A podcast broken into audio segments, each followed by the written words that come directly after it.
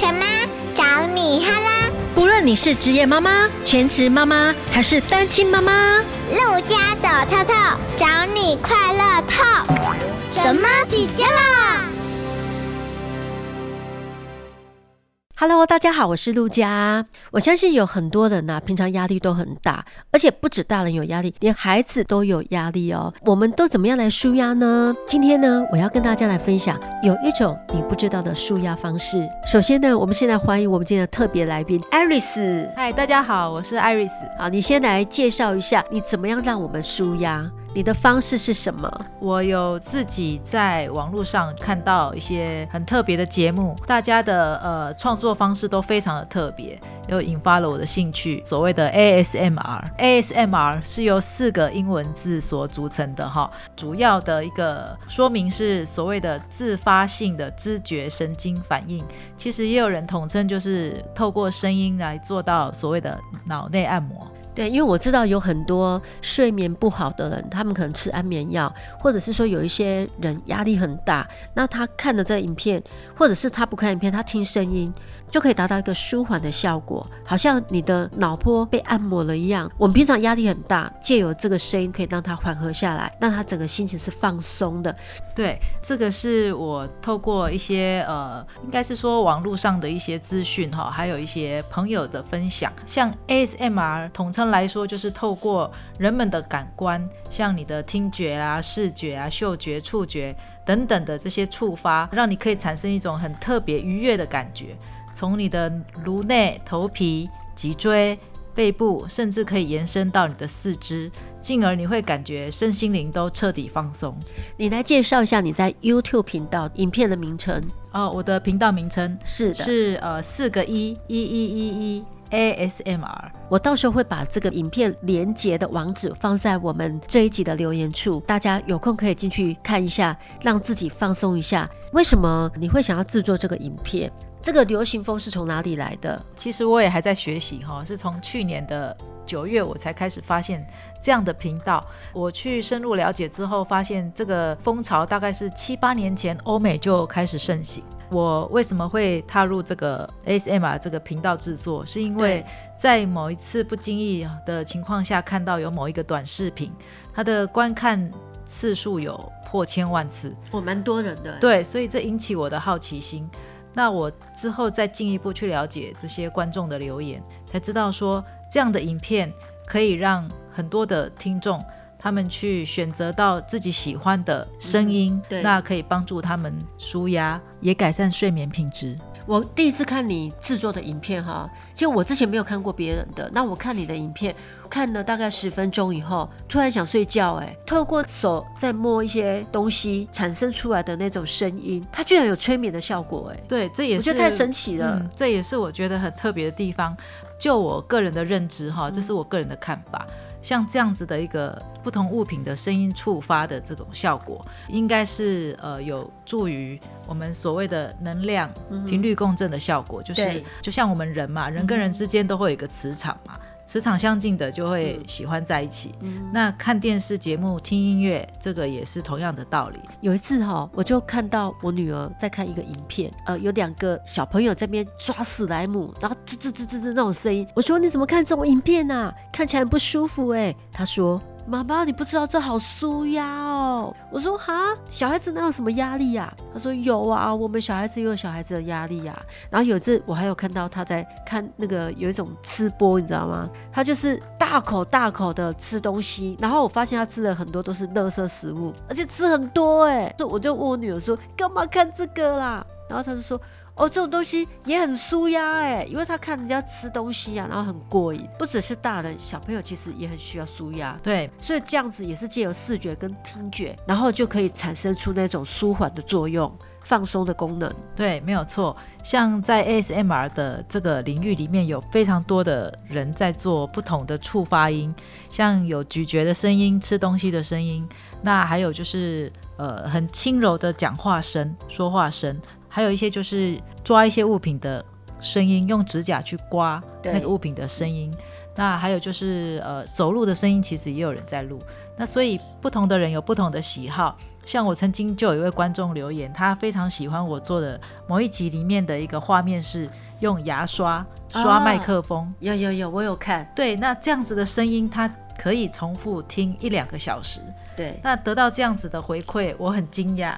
呃，当然也很开心，就是说，呃，这样子的一个节目内容可以帮助到，呃，也许一些朋友正好需要这样的声音去舒压，然后疗愈，让他们可以呃很好的入睡。对，你知道吗？我我女儿都在学你，她看了你的影片，然后她自己也拿到东西呀、啊。比方说那个人家宅配给我的东西，不是有保护套吗？那个那一种，那很多人喜欢。对对，然后她就在那边然后她就说她在学你 打电脑的时候键盘键盘的声音，然后她也在那边学你的动作，就觉得好可爱哦。对，所以像每个人喜欢的物品触发出来的声音都不一样，嗯、那每个人可以去选择适合自己的，或是可以帮助自己好入睡。的舒压的一个呃物品的声音，像我个人是比较喜欢糖果、饼干包装纸、巧克力包装的那种呃声音，那个我觉得蛮疗愈的。你现在做了几集了？呃，目前我的频道有二十二集，其中你有一集我觉得蛮特别，就是你坐火车去阿里山，沿路上在拍火车在隧道跑的声音，还有那个景观也是非常疗愈。呃，那一集是很突发的，那当下是希望说。可以记录一下旅游的风光，那刚好也有一些朋友喜欢听火车轨道的声音，嗯，所以我就趁这个时候把它录了下来。你那一集大概录了多长啊？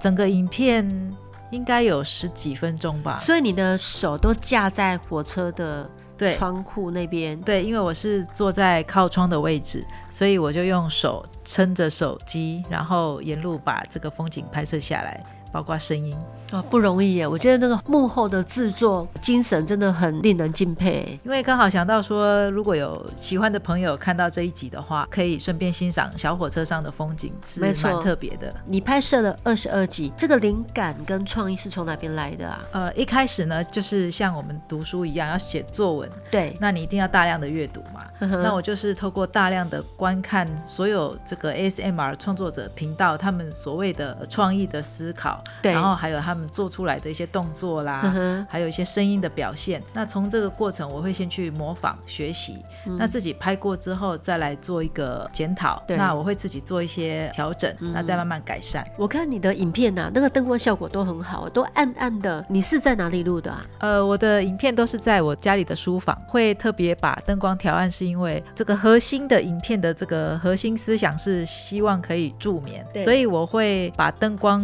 调。暗，尽量在半夜的时候进行拍摄，因为半夜的时候比较安静，可以滤掉一些外来的一些干扰杂音。哦，哎、欸，很聪明呢，所以你也不用用黑色布幕把它盖起来呀、啊，不用，直接晚上对，然后灯关掉，对。然后很安静，然后又暗暗的就可以拍了。对，我只有一盏小小的灯光，然后把我要表现的物体 spotlight 就可以了，嗯，其他部分都是暗的。你自己要拍之前，你会做一些功课，除了看别人的作品，然后来研发自己的东西以外呢，你总是会有一些测试的时间嘛？你会不会先自己录一集起来，然后自己先欣赏，看这样可不可以，然后再抛出来？呃，对，其实我自己有一些 idea，好，那这些 idea 我会先把它记录下来。记录下来的过程呢，我会有时候会发现说，其实，在原来要拍摄的时候，临时会有一个灵感对出现，所以我发现有时候在进行的过程，嗯、灵感来了，反而拍摄出来的效果会更好。对哦，因为它不是经过设计的。对，没有错。哎，那你在拍摄的过程当中，你觉得最辛苦的部分是哪一个？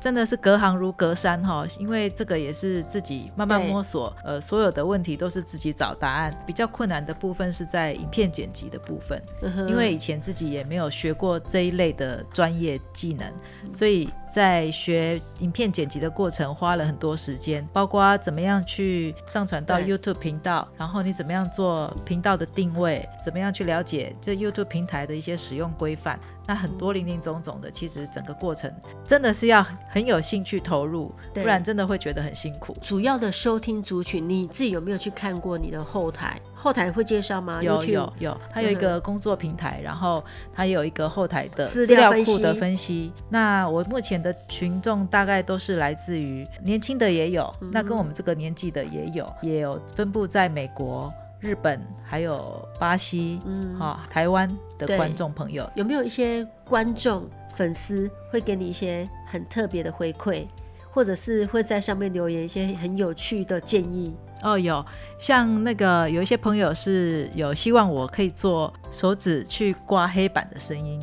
那个声音好吗？我觉得有点恐怖哎。那我就问他说：“你是不是有自虐的倾向？”他说：“没有，他想要挑战自己对这个声音的接受度到什么程度。嗯”哎，那有另外一个外国的朋友是，呃，有建议我看可不可以做快速去刮那个鞋子的声音。嗯哼，对，那这个部分我也还在尝试学习，嗯、对，还没有放到我的影片里面。对啊、哦，我刚刚有有听你说，这种声音最好是有规律性的。对，对于脑波比较达成一种舒缓的效果，哎稳定。太快节奏的反而对睡眠是比较没有帮助，对不对？呃，因为它节奏太快了。对，也是有可能很多东西像青菜萝卜各有所好嘛。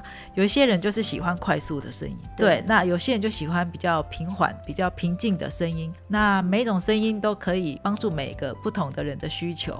诶，你有一集是在燃烧蜡烛产生出来的那个声音，我觉得那个音波也是很疗愈。诶，这个影片呃，我花了很多时间。那刚开始在录的时候，是因为看到有外国的一个 YouTuber，他有做这个蜡烛燃烧声，那我觉得很疗愈。那所以我想说，哎，先来做一集试试看。后来呢，我发现我录了大概二十分钟，我在回放的时候发现怎么奇怪，连一点声音都没有。后来呢，我才发现原来我们一般买到的那个蜡烛是棉的，烛芯是棉芯哦，啊，不然是要买什么的？那棉芯燃烧它是不会有声音。我后来才去了解到，原来那个有声音的蜡烛。是要买木片芯的蜡烛，uh -huh. 所以我又自己上网去买了木片芯，回来自己重做一个蜡烛，之后在录的时候就成功了。都是什么时时候会使用这种蜡烛啊？呃，我大概知道国外有一个品牌，就是香氛蜡烛之类的。哦、oh.，对，那它同时会有那个蜡烛的燃烧声，还有香味，会有香气，所以整个就很疗愈。哎，那你为了要录音，你必须要密闭式的啊？是，没错。那你在里面这样怎么待得住啊？因为那个味道哦，就是自己控制好时间，再把门窗打开，休息一下，再继续。哦，我看你的影片啊，第一集是看那个干燥花那一集，我觉得好特别。我说到底你在摸什么东西呀？看了十分钟以后才发现说哇，很奇怪，你会很舒服，然后你会觉得好像心情有愉悦感呢。慢慢的、慢慢的继续看下去，我有点想睡觉了，所以我就没有把它看完，我就直接入睡，呃，我就直接关掉去睡觉了。嗯。我觉得那一集是我入门的第一集。对，其实这个干燥花的声音也非常疗愈。没错。对，那我有朋友就是看了我这一集之后，他告诉我说，本来他是有稍微的头痛，对对，那听完之后发现真的有舒压的感觉。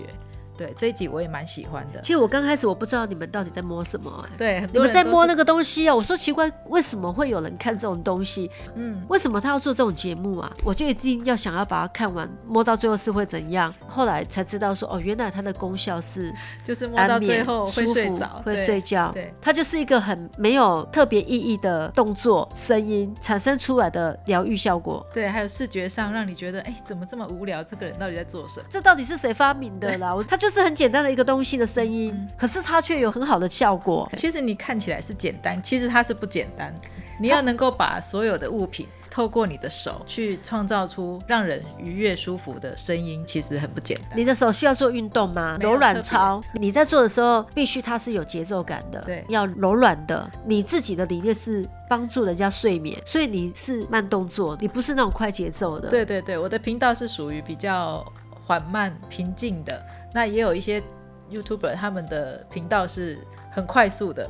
那我曾经试过做比较快速的，呃，搓揉啊，然后或者是快速的这种刮刮那个纸杯的声音。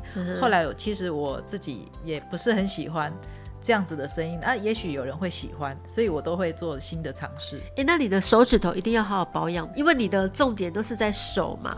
国外的他还擦那个很梦幻的指甲油，而且指甲好长。指甲长的话，你去抠东西、抠东西，那个声音才会响亮。所以他们很多都会在这方面下功夫。那我是觉得这个可以是重点，也可以不是重点。因为呃，如果你是很 focus 在你只想要听声音的话，对画面的视觉效果你不是那么重视，那其实呃手的部分你也可以忽略。对，那不过像我的话，基本上要。拍摄之前，我至少会擦一下乳液。像我就是比较喜欢你这种素雅的感觉，不是很艳丽的，淡淡的感觉，我觉得这样子是最舒服的。嗯、对，所以每一个频道的风格不一样。像你有一集是在刮那个茶叶，对睡眠是蛮有帮助的。对，其实茶叶跟干燥花这个部分，呃，因为我觉得他们的素材是比较雷同，所以我就放在同一集。倒茶叶的声音其实是蛮舒压的，就是稍微很清脆，可是又不是那么样子的吵。你老公有没有看你录制的过程？呃，没有，通常在录的过程都是只有我一个人。他有没有看过你的影片？有，他是我的铁粉，我只要一上影片，他一定是第一个看，很棒哎。他刚开始有没有觉得说你到底在干嘛？一开始跟我的感觉是一样的，我们都没有接触过这个领域的影片，所以也是会质疑说，哎，这种影片到底对人人们有什么样子的帮助，或者是有什么样子的娱乐效果吗？还是说有什么特别精神上的疗愈效果吗？嗯、对，都是会存疑的。哎，听说你已经破百了，订阅数破百是不是？呃，对，就是前一阵。恭喜你，谢谢，很不容易。我觉得这个是对于拍片的人，包括我们录 podcast 的人，或者有在经营粉丝页的人，这个都是很大的一个鼓励。呃，如果你的人数越来越多的话呢，其实你都会觉得说自己越做越有信心。是，像我们做这个节目也没有什么收入啊，老实讲。但是我们为什么坚持下去？因为我们兴趣。然后重点是，我觉得可以帮助人啊，没有错。就像我做神妈这个节目，也是希望有各种问题，我们都可以在节目上面来帮助妈妈解决问题。嗯，那你做这个节目是可以帮助人家睡眠嘛？嗯、对不对？可以让人家放松，也比吃安眠药还要好。嗯，没有错。那所以这个经营频道从去年的十月开始。我上了第一部的 ASMR 影片之后，那慢慢陆续，当然有亲朋好友的支持啊，然后还有陆续有一些来自各国的一些听众、观众朋友他们的订阅。那每次只要看到有人订阅，其实就会给自己多一些信心。我也是铁粉哦。对，谢谢。那所以呃，在订阅满一百的时候，我特别做了一个特辑。嗯、那那个特辑呢，里面有一个红色的纸盒，刚好是写个一百。对，那那个纸盒其实很有意义，是对我对我而言是有意义，是因为那是呃费玉清，因为我是他的。粉丝他在台湾办那个巡回演唱会第一百场的时候的一个纪念的小盒子，嗯、那刚好这个盒子呢，我就可以拿来作为这一次的素材。对，我觉得这个是一个很特别的一个纪念呐、啊。嗯，觉得你真的是很聪明的，你随时随地都是呃用你身边的东西来做素材。对，素材就是身边都会有。就是有一次看到一本书，发现这个书的整个质感跟画面都还蛮好看的，我就想说来做一集。翻书的声音，而且我记得你那一集书那个纸张好像也蛮好的哎。对，其实有特别筛选过，哦、就是透过你的手指去摩擦，可以发出比较响亮的声音，比较明确的声音。所以你都要去试过，对，才会让它播，对不对？对，而且在翻的过程，你必须要让那个频率跟速度是一致的。嗯，你随便乱翻的话，那个声音听起来会很杂乱。对，所以我是一直试，一直试，试完之后马上看，看了之后觉得不 OK，再重新再录一次。所以那一集翻书。出生，我从半夜十二点多就是一直录到凌晨四点。哇，你看听众朋友，我们一集影片是二十分钟，他可能要花了大概四五个小时以上来录影。对，那这个过程呢，我还是自己自嘲说，呃，以前念书都没那么认真，真的。对，现在拍片可以拍到半夜四点。没错，我们做节目也是这样。对啊，因为我们要先想说这一集主题，我们到底是可以给要谈什么听众或给观众什么样的帮助？嗯，我们怎么样来设计能够达到共鸣？是。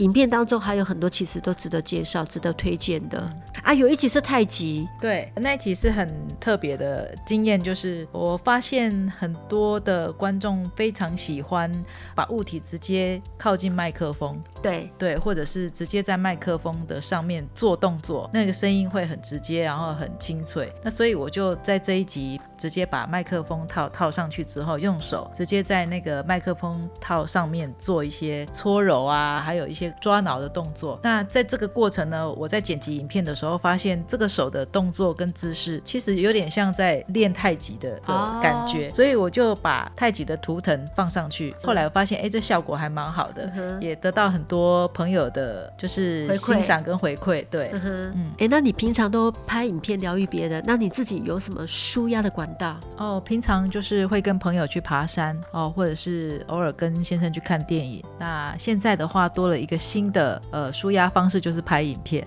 哦，借由拍影片，然后自己也顺便造自我疗愈，也可以造福他人，蛮棒的。嗯、那你有没有要给妈妈鼓励的话？呃，其实做这个频道的过程哈，也是一种新的学习。对那对我来说，真的是从零开始。嗯、给大家鼓励的话，就是其实万事起头难，没错。不过只要能够你愿意跨出第一步，调整好自己的节奏，对我相信可以走得更远，看得更广，而且可以活得更自在、更精彩。真的，而且我们要努力坚持下去。对，万事起头难，但是只要你努力坚持下去，你会看到后面的会开花结果。对，它一定会开花结果的。好，妈妈们加油，加油，大家一起加油。好，谢谢 Aris 今天来到我们节目当中，谢谢大家，谢谢。好，拜拜，拜拜。